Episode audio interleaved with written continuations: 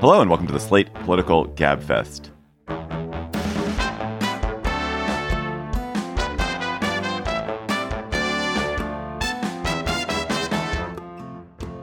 August 17th, 2023, the Georgia versus the Trump 19 edition. I'm David Plotz of CityCast. Uh, I'm still up here in gorgeous Vermont. Thank goodness. Uh, John Dickerson is still uh, yon and beyond elsewhere, nowhere to be found. But Emily Bazelon of the New York Times Magazine and Yale University Law School is here from New Haven. Hello, Emily. Hello, David. That is not to say that John has actually disappeared. We know where he is. He's just not here. I didn't mean to imply that he had, gone somewhere else. It's okay because in John's stead we have first time Gabfest co-host Lulu Garcia Navarro. Lulu is, of course, a great journalist of a long heritage at NPR. She's now a host with the New York Times audio section where she's developing a new show. Hello, Lulu. Welcome. I don't even know where you are. Welcome from wherever you are. I am in Washington, D.C., which is not the center of the political universe at the moment. Um, uh, it is, though, very hot. This week on the Gabfest, Georgia indicts Trump and his lackeys and enablers for their attempt to overturn the 2020 election results in that state. Then Montana kids win a climate suit, and Maui's residents lose everything. We'll talk about two different aspects of the climate crisis that showed themselves this week. And then what to make of the sad and strange drama around the blind side's Michael Oher. Just an amazing, gripping, and really unsettling human story about a professional football player and his adopted, in quotes, family. Plus, of course, we'll have cocktail chatter. This episode is brought to you by Shopify. Do you have a point of sale system you can trust, or is it a real POS? You need Shopify for retail. From accepting payments to managing inventory, Shopify POS has everything you need to sell in person. Go to shopify.com/system all lowercase to take your retail business to the next level today. That's shopify.com/system. So this is the first one he cannot pardon his way out of. Former President Trump and a fool's gallery of sycophants and malfeasance were indicted for many, many felonies in Georgia. A grand jury convened by Fulton County prosecutor Fani Willis accused Trump and the 18 others of a conspiracy to overturn the Georgia presidential election in 2020. Here's a clip from DA Willis at her press conference. I make decisions in this office based on the facts and the law. Um, the law is completely nonpartisan. That's how decisions are made in every case. To date, this office has indicted, since I've been sitting as a district attorney, over 12,000 cases. This is the 11th RICO indictment. We followed the same process. We look at the facts, we look at the law, and we bring charges. So, Emily, what are Trump and his hench people accused of, and and why were they accused under a RICO statute? All right. So at bottom, we are still talking about the alleged scheme to overturn the results of the 2020 election. In particular, trying to alter vote counts by fraud and intimidation, the um, slates of fake electors, setting them up to um, pretend to be the people who get to have the electoral votes. And then the whole um, effort to pressure Mike Pence into refusing to certify the vote on January 6th.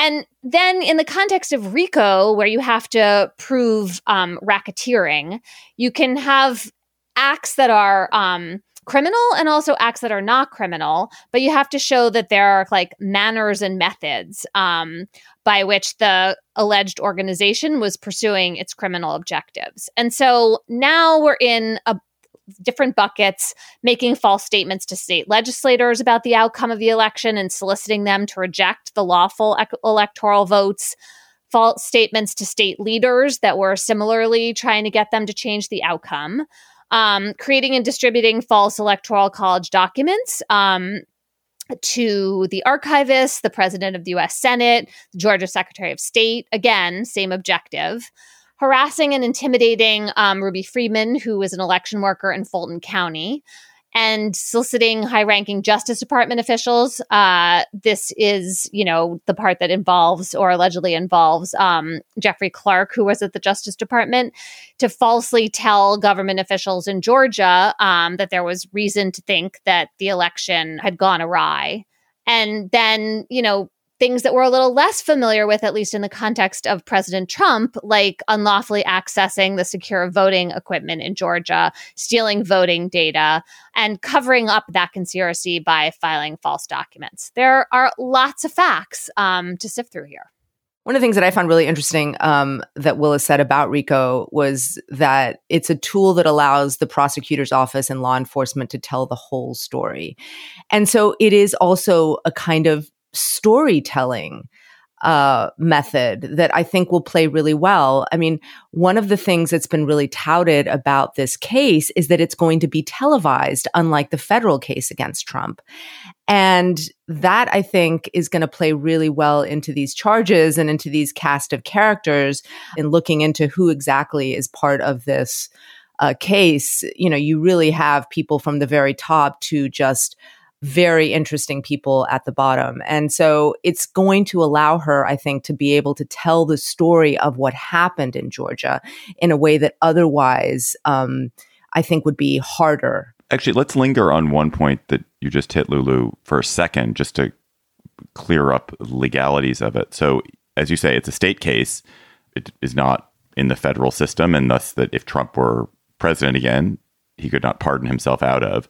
But there is this move, Emily, that Mark Meadows and Trump are purportedly planning to to use a, uh, a provision in federal law to move the case into federal court. And I was wondering what you made of this. What what is it? What you make of it? And then actually the second my second question was if they succeeded, does that make it a federal charge or just makes it a state charge being tried in federal court? The move to move the case from state court to federal court is this idea that if you're charged with something and it relates to an act by an officer of the United States that is taken what's called under color of the office, like basically it has to do with doing your job, then you can try to move over to federal court because you are holding federal office there's a pretty good argument that Larry Tribe, who's at Harvard, and a few other people are making that, you know, this is not a good use of that statute, that Trump was not acting in the course of duty.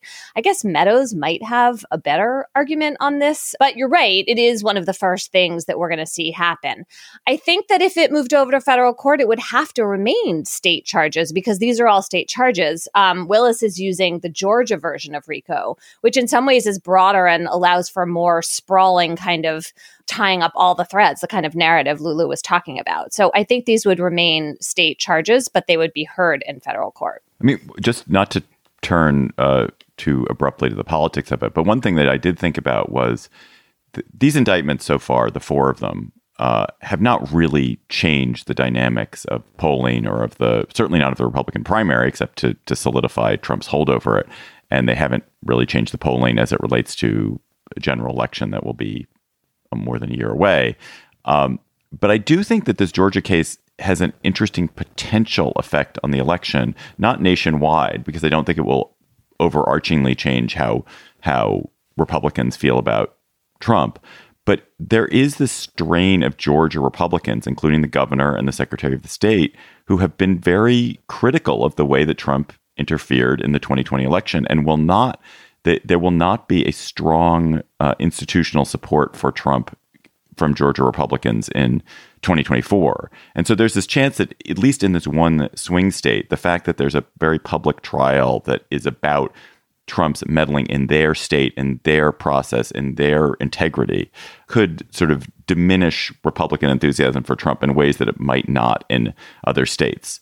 That's maybe a, a, a three bounce uh, shot and pool or something. But it does feel to me like this case might have an impact on the presidential election in a way that the other cases have not. Any any take on that?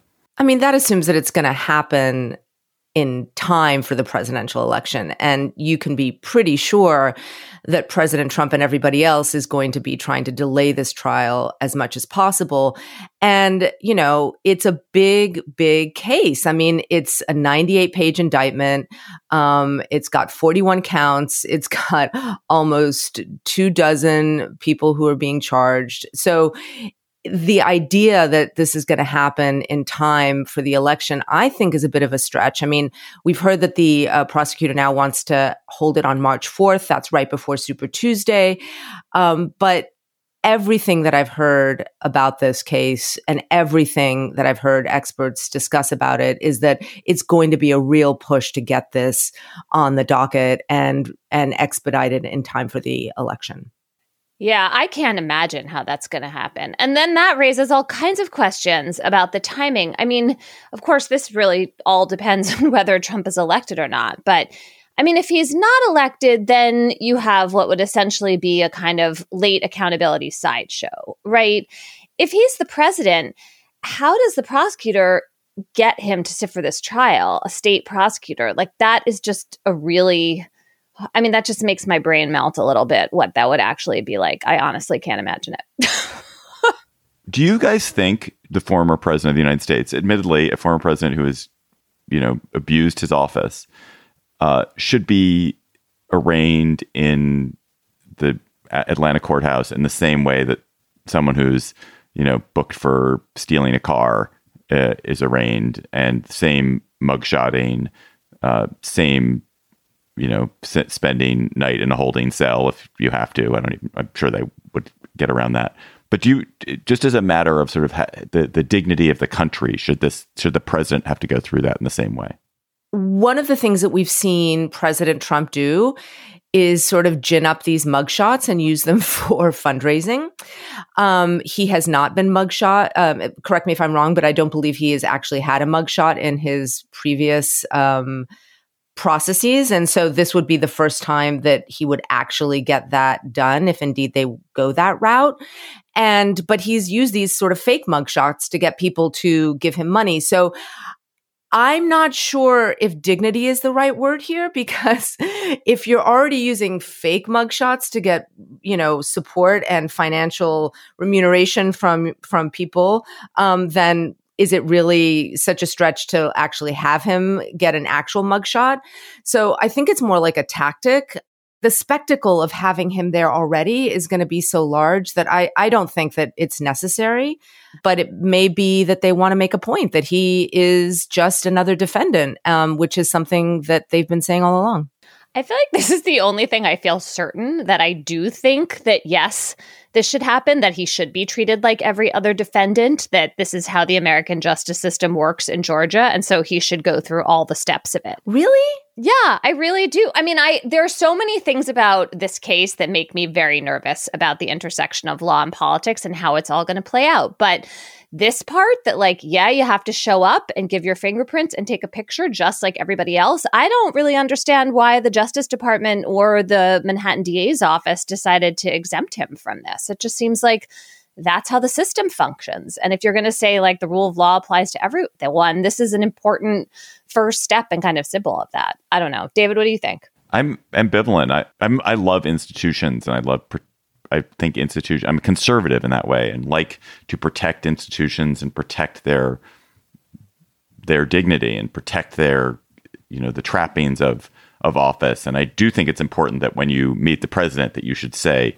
"Mr. President," because there's something about having held this office that is important. And I I I mean Trump Trump screams out for for not being given that dignity because he is he has so abused the office he has so disgraced it he is so torn apart these other elements of it. And yet, I I guess I think there that the president and the former presidents have a certain ceremonial role in American life that that should cause us to treat them a little bit differently. And I think Emily, you but you are absolutely right. Like he has to be held to the same laws that the rest of us have and are, and and and that means being treated the same way under the law. And part of that is how the the actual operations of the justice system treat you. So I'm ambivalent. I think he isn't just another defendant. And it's less to me about the ceremony of the role um, and more about just giving him more political ammunition to gin up this idea that he is being persecuted. So, Emily, only a fool compares their children. But how do you, when you look at the this indictment and kind of stack rank it against the other three criminal indictments that have been laid out against Trump this year in New York for election law violations related to the Stormy Daniels payment, in Palm Beach, uh, in Florida, for uh, his hiding, withholding, and tampering with evidence regarding secret documents that he took after the presidency, brought by Jack Smith, the special prosecutor, special counsel, um, and then by Smith again in Washington, D.C., for his overall plot to overturn the election, sort of the the national counterpart to this Georgia case. Where did where did where does this one rank in your um, pantheon? I mean, of course, the main point to make is like this is just flabbergasting that we would have all these allegations of criminal wrongdoing. Um, uh, sticking like burrs to this one person. This is, as Lulu said, like the big storytelling, the big baggy indictment with lots of people in it, lots of chances to try to force witnesses to cooperate. And then this, you know, use of RICO, which is like a sledgehammer that prosecutors have, wielded in a way that it hasn't been wielded before. But, you know, it's certainly been wielded in white collar cases before. And the sort of basic notion here that the people who are at the center of the conspiracy can't be tagged with a lot of the actions because they had all these aiders and abettors who kind of heard the call of let's go overturn the election and then did lots of actual things to make that happen. There's something satisfying about the idea of trying to hold Trump responsible because otherwise you have all the underlings taking the fall and not him. You know, on the other hand, Jack Smith's indictment is very narrow. There's Donald Trump at the center of it. The other co conspirators are unindicted. If there's a prayer of getting to trial before the election, that case has a much better shot.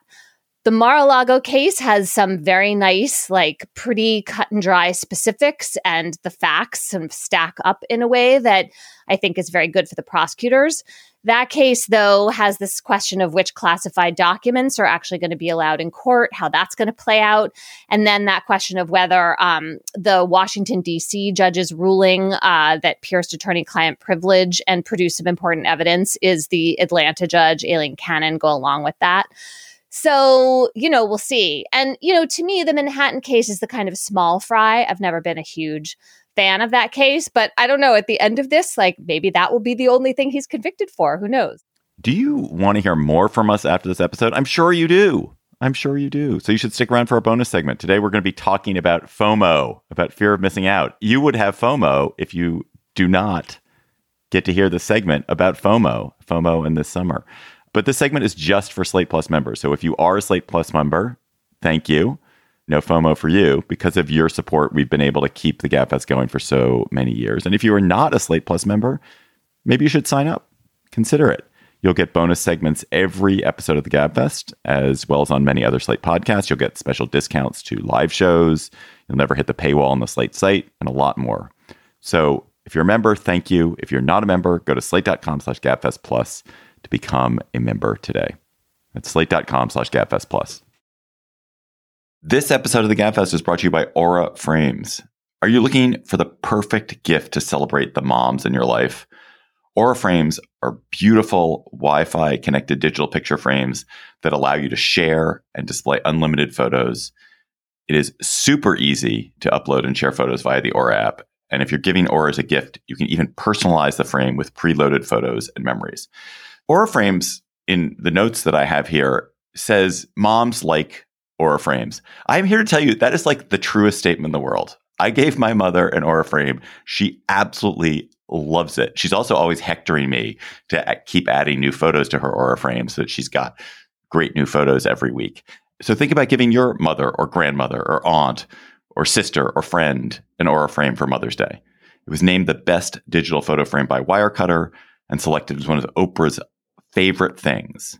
Aura frames are guaranteed to bring joy to moms of all ages. And right now, Aura has a great deal for Mother's Day. Listeners can save on the perfect gift by visiting auraframes.com to get $30 off plus free shipping on their best selling frame. That's A U R A frames.com. Use code GABFEST at checkout to save. Terms and conditions apply. This episode is brought to you by Shopify. Do you have a point of sale system you can trust, or is it a real POS? You need Shopify for retail. From accepting payments to managing inventory, Shopify POS has everything you need to sell in person. Go to shopify.com/system all lowercase to take your retail business to the next level today. That's shopify.com/system. Okay, round 2. Name something that's not boring. A laundry? Ooh, a book club. Computer solitaire, huh? Ah, oh, sorry. We were looking for Chumba Casino. That's right. ChumbaCasino.com has over 100 casino style games. Join today and play for free for your chance to redeem some serious prizes. ChumbaCasino.com. No purchase necessary. Full prohibited by law. 18 plus terms and conditions apply. See website for details. The deadliest American fire in a century has killed more than 100 people in Lahaina, Hawaii, on the island of Maui. The fire which was possibly caused by electric wires blown down in a heavy wind, wind that was accelerated by a Pacific cyclone, a Pacific cyclone that was very strong, possibly because of the warmth of the Pacific Ocean, because of climate change.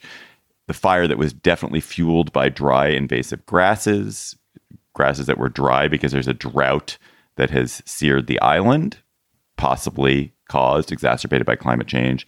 It destroyed uh, more than 2,000 structures in the town took all of those lives and uh, leaves a leaves an absolutely devastated community. At the same time, the same week, across the ocean, here in the mainland, the children of Montana won a suit in state court. A state judge found that the right to a clean and healthful environment guaranteed uh, by the state of Montana and the Constitution gives these children a right to to uh, fight the way certain laws in Montana have been executed. So there's a law in Montana that forbids the state from considering climate change and greenhouse gas emissions when permitting for fossil fuel, fuel projects. This is the first ruling of its kind in the nation where where sort of the health of the children and the future of the children has been taken into account in a climate case. So Lulu, the juxtaposition of these two things is is really interesting. But let's let us start with the Montana case for the moment. Why was that exceptional? Why was it interesting? So the Montana case is interesting for a whole bunch of reasons. Um, the first, actually, is that this was one of the first cases to actually use as a tactic to go after government. The idea that this was actually a case that said the government of this state is not protecting its children in the Constitution of Montana, there is this idea that you should be able to have a clean and healthful environment. It's a so called Green Amendment, as they're known. And so essentially, they were saying, hey, governments issue permits for fossil fuel companies. And governments have an important role when it comes to deciding how people will live. And so, one of the main things about this really was that um, it is a case that allows people, it opens up the door for um, many suits now potentially to go after governments and how they regulate industries within their state. Yeah, I like this case. I like this case because of the state constitutional provision that you were just talking about, which, by the way, was enacted into Montana's constitution in 1972, which sort of makes sense. Like it has a very Earth Day feeling about it. And you know what the um, kids who sued, what the plaintiffs are arguing here is that you can't have that broad, you know, idea of protection and then also say, okay, when we're permitting, we're going to just take climate change out of the equation, which is what the state is doing and which obviously protects a lot of the coal production that's going on in Montana. I don't think that directly speaking, this case actually leads to a whole lot of other cases or victories because not very many states in the US have these kinds of constitutional protections. But I still think in Montana, like this is important. And there's also a growing body of international law that's starting to take these same kind of steps, um, which I think is also really interesting. I mean, one of the things that for me is is really interesting about this is that there is a big push though to enact other green amendments in other states. And, you know, what the ruling also said was basically that you know, climate change exists and that humans cause it and that that really wasn't under dispute. And I think, I know in the grand old age of 2023 that that seems like a small victory because we all realize that climate change is indeed being caused by humans and we can see its effects all around us. But the very fact that this was sort of laid out in law and the state didn't actually try and dispute it on the merits is also being seen, I think, as a pretty big victory for environmentalists. Yeah, the state put on like 10 minutes of evidence, right? They kind of said they were going to challenge the science of climate change and then they didn't. So that in itself is resounding, absolutely. But don't you guys suspect? I mean, it seems like given the politics of this country that we're probably headed for a world where there are states, you know, where we have blue states and red states for climate law too. Now, Montana is an interesting case because Montana is a red state, and this is a, a blue victory, as it were. But I'm a I'm not at all sure that this is going to hold up. I bet an appeals court strikes it down, or the state legislature finds a way around it. I I think the chances that Montana stops doing fossil fuel projects and stops digging out its coal is is basically zero, um, and that we we're going to have you know climate law attempting to be made at a state level, but but because so many states, like your Texases, are extremely red and extremely pro fossil fuel ex- extraction, and because the economies of those states depend on the fossil fuel extraction, that it's unlikely to to have an actual effect on what we drill and what we dig. Yeah, I think that's fair. I mean, one thing I've been thinking about is like, what is the role of courts in solving this problem, right? Because, like, addressing climate change is a problem of our democracy. Um, it's a problem of the whole earth. And really, you want people to be weighing in and making decisions about this, not, you know, unelected judges. On the other hand, these are exactly the kinds of long term problems that voters tend to be not very good at focusing on. And so, even if what ends up happening here is a ruling that is largely symbolic um, or gets overturned, I still feel like it's just important that in a court of law, when you take consideration of the evidence of climate change and you match it up with how the state is considering um, those impacts or failing to consider them in permitting coal plants. Like that is important. It's part of the puzzle. It's kind of helping to inform the public. It's making some kind of statement about where the science is here and, you know, what kind of values a state constitution can try to uphold. We actually uh, spoke to Grace Gibson Snyder, who's a 19 year old who was one of the plaintiffs in this case.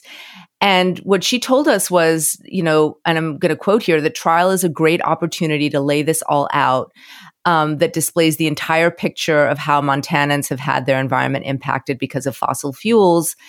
And I think that there's something compelling. She told us that they could see us, the flesh and blood Montanans youth, that there are actual people that their actions are impacting.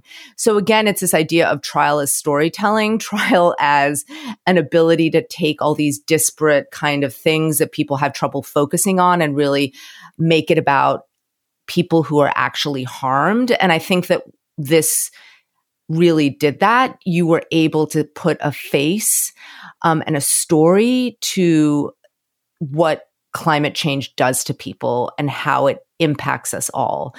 And I think we're going to be seeing more of that. I, I don't think we're going to be seeing less of it.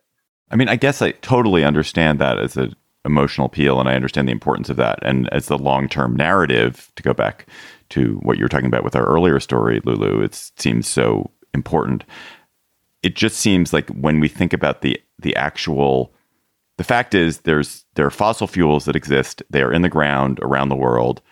And it's very lucrative for lots of people lots of countries lots of businesses to extract them.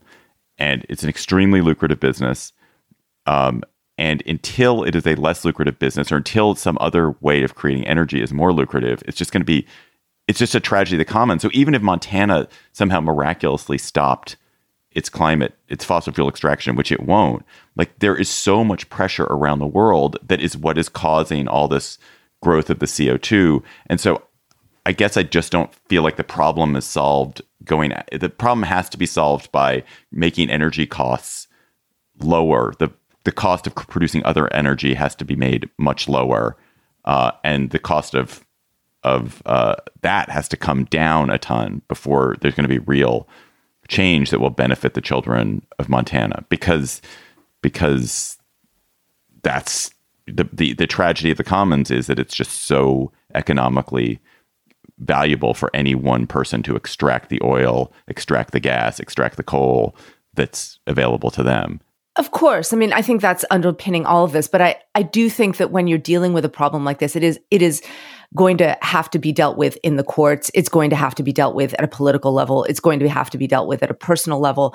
I mean, one of the things as I was reading in on this that I found really interesting is that, you know, these green amendments, you're right, sort of were a product of the 1970s and this whole idea of like Mother Earth and Gaia and, you know, um, the the ideas back then of what of of how we should treat the planet but they really came into their own in the early 2010s and Pennsylvania, um, which had a Green Amendment. And then the Supreme Court there struck down a fracking law um, that said that basically, you know, you could f- do fracking anywhere in the state and there didn't need to be any kind of oversight of that.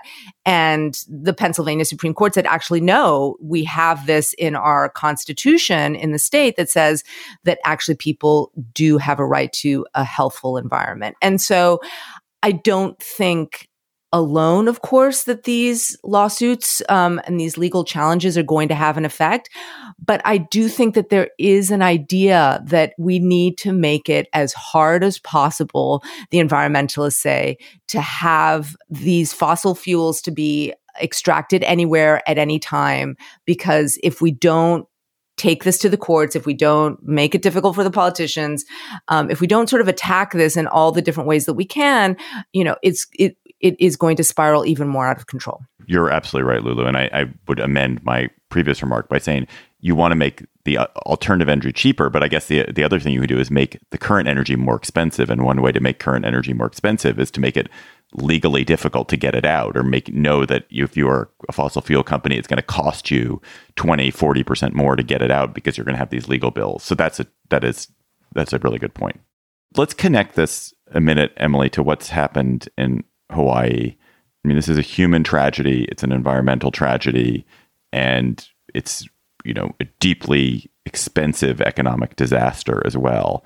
Uh, and there have been wildfires in Hawaii before this current wave of climate change. Um, there will be wildfires again. You can never attribute any one thing to the changes in the climate, but it does feel that climate is an accelerant here. Yeah, I mean, it does. And there are just all these examples are proliferating, and there's a lot of human suffering and just like emergency going on, right? I mean, the instability just feels so present now.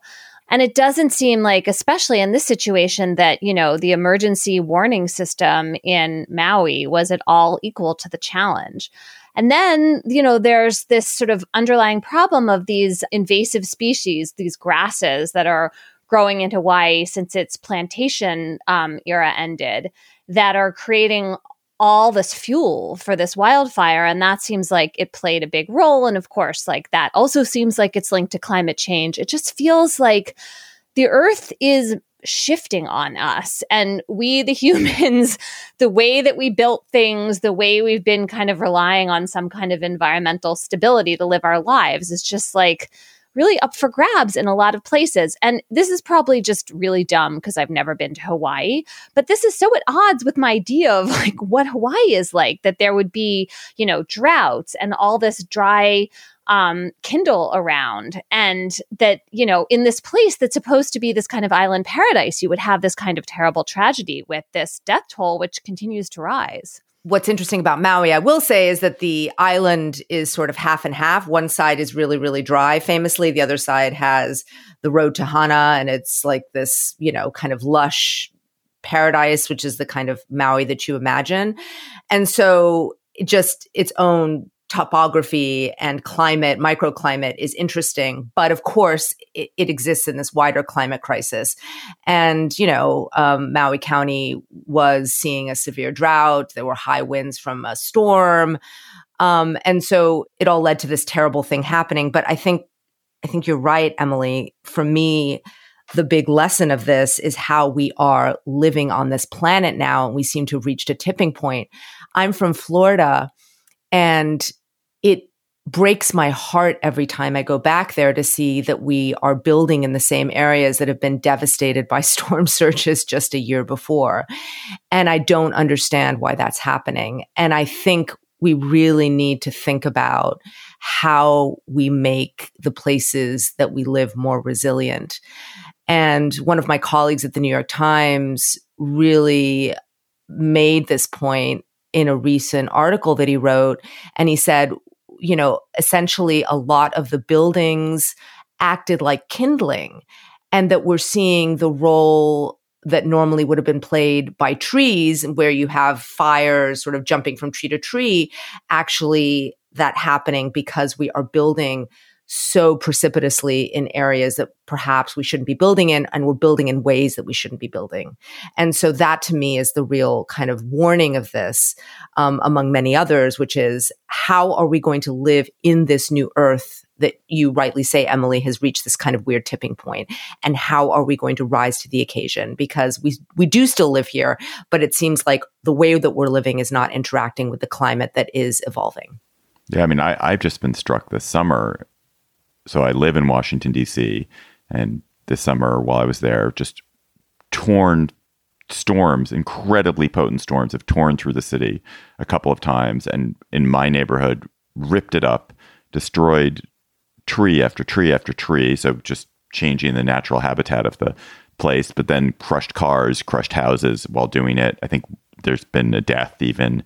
Um, and so he, here's and, and apparently, according to the insurance industry, 58% of insurance claims uh, this year have to do with thunderstorm damage, severe thunderstorm damage. So, so this enormously costly storms that are hitting this rich cities. That's one. Now I'm up in Vermont, and Vermont again, prosperous state, um, and every road essentially is broken because there's been this enormous amount of flooding, and the traffic can't move. It's um, really hard to get from anywhere to anywhere else, and you know, these are the, the only two places I've been, and there's chaos, and we can't we can't catch up. We can't catch up. We can't catch up, and it's incredibly expensive to fix whatever it is we're doing. I don't think that the roads, for example, in Vermont, are being rebuilt in any particularly different way. I think it's just like let's rebuild it so we can get on it for this fall. It's really worrisome to think of that as a global scale, and this is in a the richest possible country in the world, with the country with the most resources, and imagine what it will be like in countries without that rich but stubborn, right? Like rich but unwilling to really rethink the way we've done things. And also, you know, just not having really fixed the problem of like how to ensure things to encourage people, you know, to make sure that people aren't just completely devastated, but also to encourage people to rebuild in a way that doesn't create the same risks right over again. Can I say one happy thing though? Please.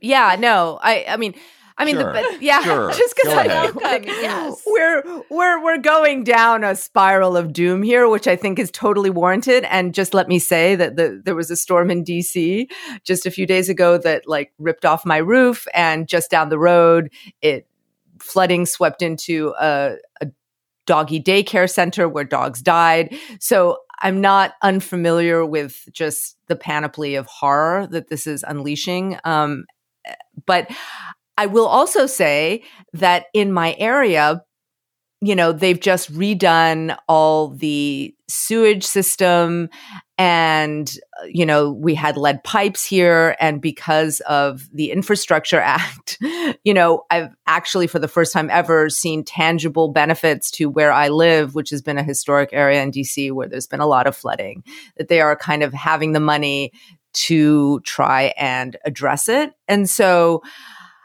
you know, I mean, there is also a sense that things are happening. And so I, I, I don't want it to be um, sort of this idea that everything's bleak and, you know, nothing is ever going to change. Even in Florida, in Miami, you know, we're seeing a real push to kind of shore up, you know, the, the, the areas that flood. That said, I can't end on a too happy note because you know, it just feels like things are moving way too fast. Infrastructure takes a long time. Our our street took something like six months. Our street took six months to get right. Um, imagine all the different things that have to happen for the entire country, the entire world to be protected. The future of America is in your hands. This is not a movie trailer, and it's not a political ad, but it is a call to action. I'm Mila Atmos, and I'm passionate about unlocking the power of everyday citizens. On our podcast, Future Hindsight, we take big ideas about civic life and democracy and turn them into action items for you and me.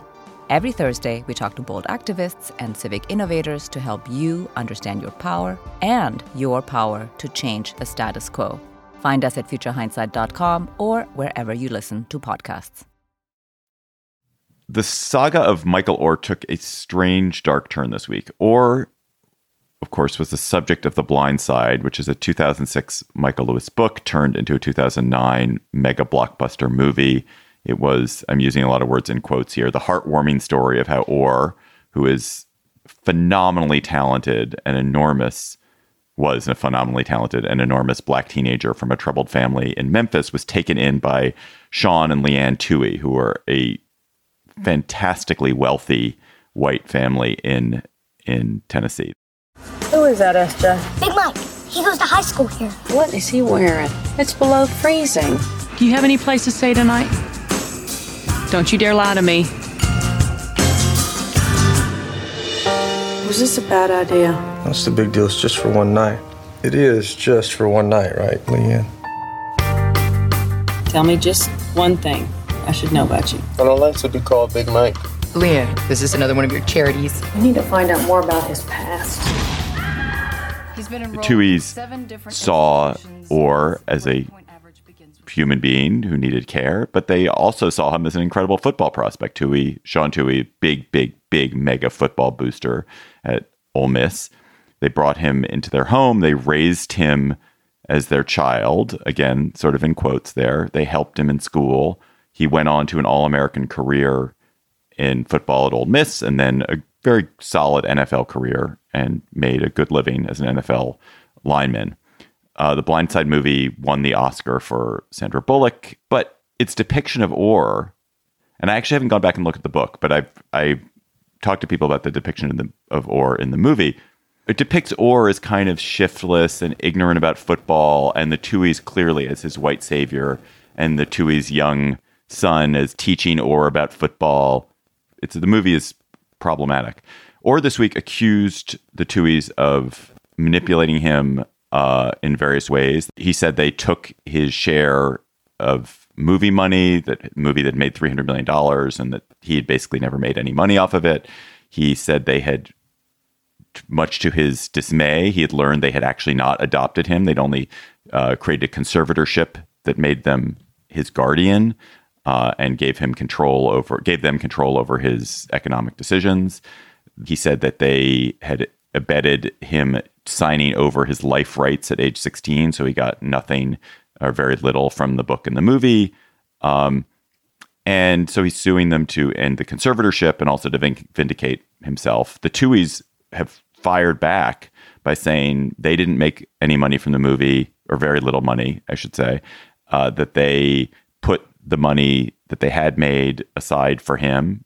Um, that the conservatorship was never secret; that it was always it was done as a legal maneuver to help him get into college. Uh, and that Oher had threatened them with a shakedown, that he had said he wanted money from them or he was going to go public if he didn't get money from them with an embarrassing story. It's a terrible, sad, really sad story. Um, so I have many, many thoughts. But Emily, what do you make of this besides that it's very, very sad? Oh, oh man. I mean, so first of all, and maybe this is extreme, but are we going to look back on the movie The Blind Side the way we think of a movie like Gone with the Wind? That in its time, it was hugely popular and, you know, enthralling, but that actually what it's saying about race relations is like beyond cringeworthy because it just takes these stereotypes and like make packages them and makes them seem heartwarming, but actually like portrays this person who, you know, is an intelligent person who says he knew a lot about football as like, you know, just unable to really figure things out for himself. I mean, the part of this that really gets me is actually something earlier from Oher's book about himself, where he says that he thinks that it really got in his way, this movie, because people assumed that he was dumb and didn't know how to do things. And that, you know, as a football player, that was a problem for him and impacted his career and just also the way he has to like be thought of in the world even before all of this like tragic very messy um segment in this drama i just found that to be something that was like really worth thinking about the part about the conservatorship and the fact that he thought he was being adopted and um didn't understand this. I mean, it Oher says that now and the kind of counter accusations, it's just really hard to know what's going on um, at the moment because these are such damning allegations on both sides and we just don't really know the truth of the matter, but it's profoundly sad obviously that this relationship has fallen apart in this way and when you're super wealthy and you try to help someone else, if you seem to be also profiting from it in some way, that is really a problem. And I it, the idea that he did not really benefit from this movie that is all about him and his life rights. I don't know. I mean, also maybe we should blame the producers of the movie in some way that you know they haven't quite been on the hook for. I'm not sure, but it just seems so troubling. Michael Lewis, the author of The Blind Side, came out yesterday and said, you know, blame Hollywood. They made $300 million off this movie, and the Tuohys and I didn't see very much of that at all. I would just like to note that that a lot of my thinking on this is informed by talking to Josh Levin, who is the host of Hang Up and Listen, the Slate Sports podcast. And Josh will be talking about this on Monday and Hang Up and Listen. I strongly advise you to listen to him because he has a really deep deep understanding of it. But Josh wrote this actually fascinating article back in 2010 about the other Michael Oher's.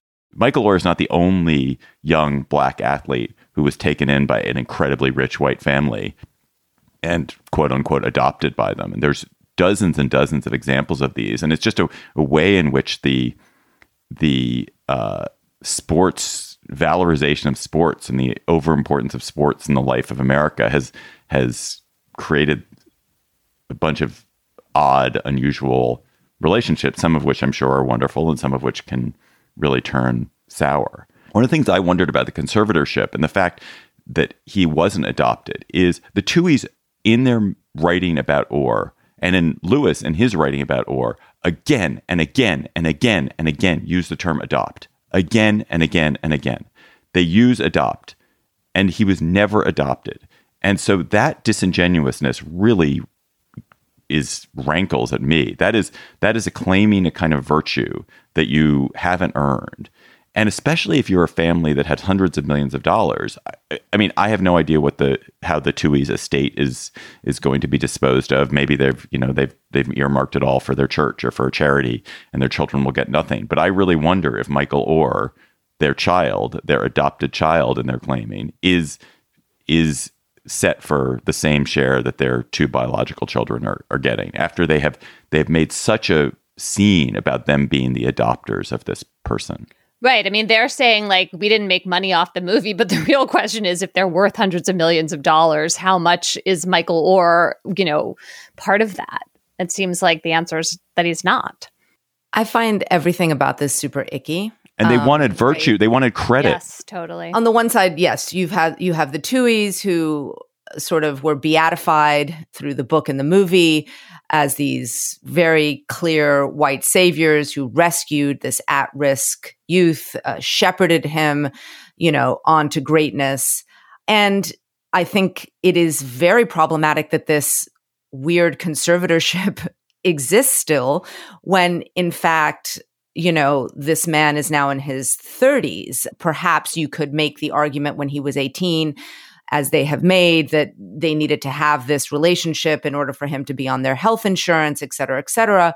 Um, but conservatorships, as we know, give you control over the person if they are incapacitated in some way.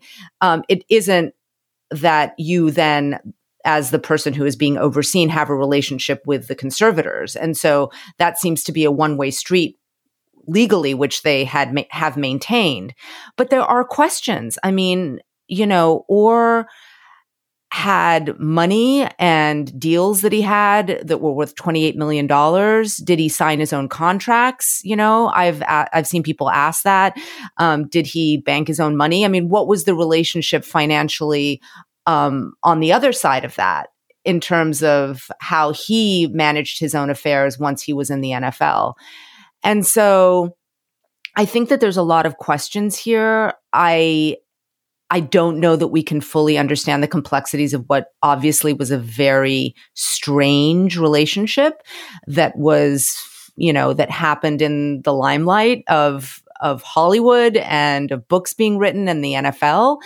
And and so I, I'm not really sure what we can say other than it's already being refracted in our very weird system where I'm seeing the headlines on Fox News taking the side of the Tuohys, and I'm seeing left leaning organizations take the side of Michael Oher. And I find that equally icky and depressing. Of course. Of course that's happening. Of course it's happening. Oh, God. I mean, Oher really does have the right to be so upset about that movie portrayal. I mean, jo- Josh Levin again, we were talking about this yesterday. He said, you know, here's here's a telling fact that no one knows the actor who played Michael Oher in that movie. That movie is all about Sandra Bullock. It's a movie about Sandra Bullock, even though it is Michael Oher is the the person. It's like we cast a gen- yeah, we cast a generic large uh, black man to play this role, and in no sense is is is is he made central, and he's made to look foolish. You can imagine how how wounding that would be. It plays into every single trope. Right. That's what I think really gets me. All the stereotypes. Yeah. That we understand about um, where, you know, wealthy white people sit, the idea of charity, the idea of who's at risk, the idea of, you know, um, who is disadvantaged and and race and how that plays out. I mean, everything about this is so is, is so baked in and woven into America's real struggle with trying to understand its own racial history and its own relationship um, to racism and slavery and all the terrible things that have um, happened in this country. And then it they love to package it up in a tidy bow and put a white face on it in Hollywood. And then it actually makes a mint. So we are the problem too, right? We are also the problem because we consume it and then we say, well, wait, why are these the stereotypes that keep getting fed to us? It's because we keep buying the tickets. Let's go to cocktail chatter. When you have watched finals of the Women's World Cup and are going to be kicking back with an early morning drink, Emily, what are you going to be chattering about? I have a couple of books to recommend. One of them is called The Fear of Too Much Justice. It's by Stephen Bright and James Kwak. Um, it's about inequality in criminal courts, um, a subject that I think and talk a lot about. I learned from this book, um, even though I'd like to think that this is a subject I know fairly well. And Steve Bright is um, just a, towering figure in the world of death penalty defense and um, human rights in the United States. So, really, a chance to learn from him by reading this book is like something to celebrate. Um, and then I have another book that I haven't started yet, but looks so good, or at least just seems really helpful to me right now. It's called The Women of Now. It's by Katherine Turk, um, who is a historian at UNC at Chapel Hill. And it's about the founding of the National Organization for Women, um, which, you know, Betty Friedan and Pauli Murray are like the well known people, feminists who started this organization in 1966. But Turk decided to really try and tell this story through some relatively unknown people someone named Aileen Hernandez, uh, who is a federal official Mary Jean Collins, a union organizer, and Patricia Hill Burnett, who's a Michigan Republican and former beauty queen.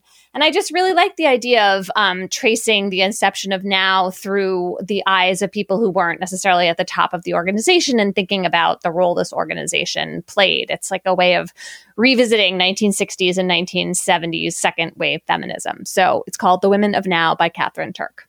Lulu, what is your chatter? So I've been watching Only Murders in the Building, which uh, the third season is out and running. And I just want to talk about Meryl Streep for a moment because you always see Meryl Streep pop up in really unexpected places. And she is so good in this. It is just such a clever way of using her. She plays this down on her luck actor who gets discovered um, by Martin Short, quote unquote, in to be part of his new Broadway production. And she has this incredible scene where she auditions and you can see Meryl Streep and she is just fully Meryl Streep and she just gives this incredible performance. And then she comes in and then actually for the table read is just completely terrible and a wreck and very, very funny doing it. And it just um, encapsulates the delights of this show, um, where they're really using, I think, to great effect, famous people coming in as character actors. And I'm just enjoying it so much. And it's so cozy, and everyone's wearing tweed, and it makes me desperate for fall. I will also chatter about TV. Uh, my kids and I and girlfriend have been watching Hijack which is an Apple TV show starring Idris Elba. He plays this sort of ambiguous character who's caught up in a hijacking on a flight, and it is absolutely gripping. It is, I, it was only agonizingly did we turn it off. I think it's seven hours long. We're three hours in. I hope we finish it tonight. Um, hijack on Apple TV. Also, just a side bit of log rolling we are hiring a host for our CityCast podcast in Las Vegas. So we are uh, looking for someone who really wants to talk about Las Vegas every day. And you you do not have to be in Las Vegas now. If you've thought about making a move to Las Vegas, we're interested in someone who has an interesting perspective on the city. It's a daily local podcast that we do uh, in Las Vegas and, of course, 10 other cities around the US. And uh, you could have a great time doing it. So if you're interested, you can go to CityCast and find our jobs page and look it up there. You can email me, davidplotz at gmail.com, and I'll put you in touch with the right page. So we're looking for a host for a Las Vegas podcast. Listeners, you send in chatters to us. You email them to us at gabfest at slate.com. You continue to tweet them to us at, at SlateGabFest. We check it. So you could tweet us to it, the tweet us to it, tweet your chatter to us there. But better yet, email it to us at gabfest at slate.com, something that is gripping you, something that is exciting for you. And our listener chatter today comes from Julian. Hello, Gabfest. My name is Julian, and I'm a software engineer out in Brooklyn. If you go to San Francisco, it has become impossible to miss the swarm of self-driving cars roaming the hilly streets. As of last week, they are even operating 24 hours a day. My chatter, however, revolves around an article the San Francisco Standard published documenting the phenomenon of people having sex in self-driving cars. The article states that some riders are wondering just how far they can push the vehicle's limits, especially with no front seat driver or chaperone to discourage them from questionable behavior. The two riders claim that during their trip, the windows fogged to the point where a normal driver would not have visibility. I hope this serves as a nice reminder for anyone working on tech or policy that no matter how optimistic or careful you are, your products will never be used as you intended.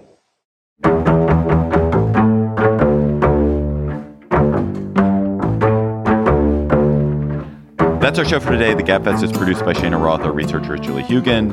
Our theme music is by They Might Be Giants. Ben Richmond, is Senior Director for Podcast Ops. And Alicia Montgomery is VP of Audio for Slate. Please follow us on Twitter at, at and email us your chatter at gabfest at slate.com. For Emily Bazelon, and the delightful Lulu Garcia Navarro. I'm David Plotz. Thanks for listening. We'll talk to you next week. And I think John is back next week. Hello, Slate Plus. How are you? Are you having an Instagram worthy summer? Are you um, are you in Svalbard Are you like whale watching in Svalbard right now and posting that to your Instagram account? Perhaps you have climbed um, seven 14,000 foot peaks in Colorado and you are a whatever they call those a 14er and you're posting that. Perhaps you've climbed all the Munros in Scotland this summer and you're posting from your Munros climbing. Or perhaps you're you're you're merely sitting comfortably comfortably in a cafe in Amsterdam, very very high and having uh, a beer after getting very very high. Lulu, you wanted to talk about FOMO. Why do you want to talk about FOMO? I want to talk about FOMO because I feel like this is the summer where FOMO finally has come back after the, you know, horrors of the pandemic where everyone was shut inside. But one of the one things that I really appreciated about the pandemic was that I really was not envying anybody. Um, I really there was, was not, no social event to not be invited to. there was no social event to not be invited to. There were no trips that were being taken. Um, if someone was caught going on their super yacht, um, they were immediately vilified, and so therefore I was happy about that. And so, you know, there was this weird last summer thing when it was supposed to be hot girl summer, quote unquote. And I took that under advisement. I went to Europe. I immediately caught COVID and spent the entire time in a cottage in the Cotswolds um, by myself, very, very sick. And so it really, really sucked. And so this summer, I was like, I'm not taking any chances. I'm just going to lay low. But this was the summer when everyone came out and had an amazing time and got Beyonce tickets and Taylor Swift tickets. And everyone's writing about their European vacation and how great it is. And I didn't do any of it. And I felt a great deal of FOMO. But I'm going to rephrase this now because I actually think it's not FOMO, which is fear of missing out. I'm going to call it YAMO. You are missing out. I was missing out. And so that is that is my take on my summer so far. My child was like, "Why aren't we going to see Taylor Swift? Why aren't I part of this amazing thing that everyone's talking about?" And you know, there's this collective joy that everyone apparently is feeling. And yeah, I'm I'm I feel curmudgeonly about it. I'm I'm I've got lots of FOMO. That was just a snippet from our Slate Plus conversation. If you want to hear the whole conversation, Go to slate.com slash gabfest plus to become a member today. With LuckyLand Slots, you can get lucky just about anywhere. Dearly beloved, we are gathered here today to. Has anyone seen the bride and groom? Sorry, sorry, we're here. We were getting lucky in the limo and we lost track of time. No, Lucky Land Casino, with cash prizes that add up quicker than a guest registry. In that case, I pronounce you lucky. Play for free at LuckyLandSlots.com. Daily bonuses are waiting. No purchase necessary. Void were prohibited by law. 18 plus. Terms and conditions apply. See website for details. Hi, this is Dahlia Lithwick, host of Slate's legal podcast Amicus. If you're listening to this show, you might be interested in Amicus's live show that we're hosting in Washington D.C. on Tuesday, May the 14th. My colleague, Mark Joseph Stern, and I will be talking to some amazing guests, including Sherrilyn Ifill and a sitting state Supreme Court justice, all about how originalism, a relatively recently invented way of interpreting the Constitution, has taken over the Supreme Court and radically reshaped the law. It's been doctrinal rocket fuel for the conservative legal movement and facilitated the rolling back of abortion rights, the expansion of gun rights, and the obliteration of the separation of church and state. And as another wildly consequential Supreme Court term careers to its end, the court's originalists are on a tear but there's something you can do about it. And we hope you'll join us in DC on May 14th to explore the possible pathways out of the current situation.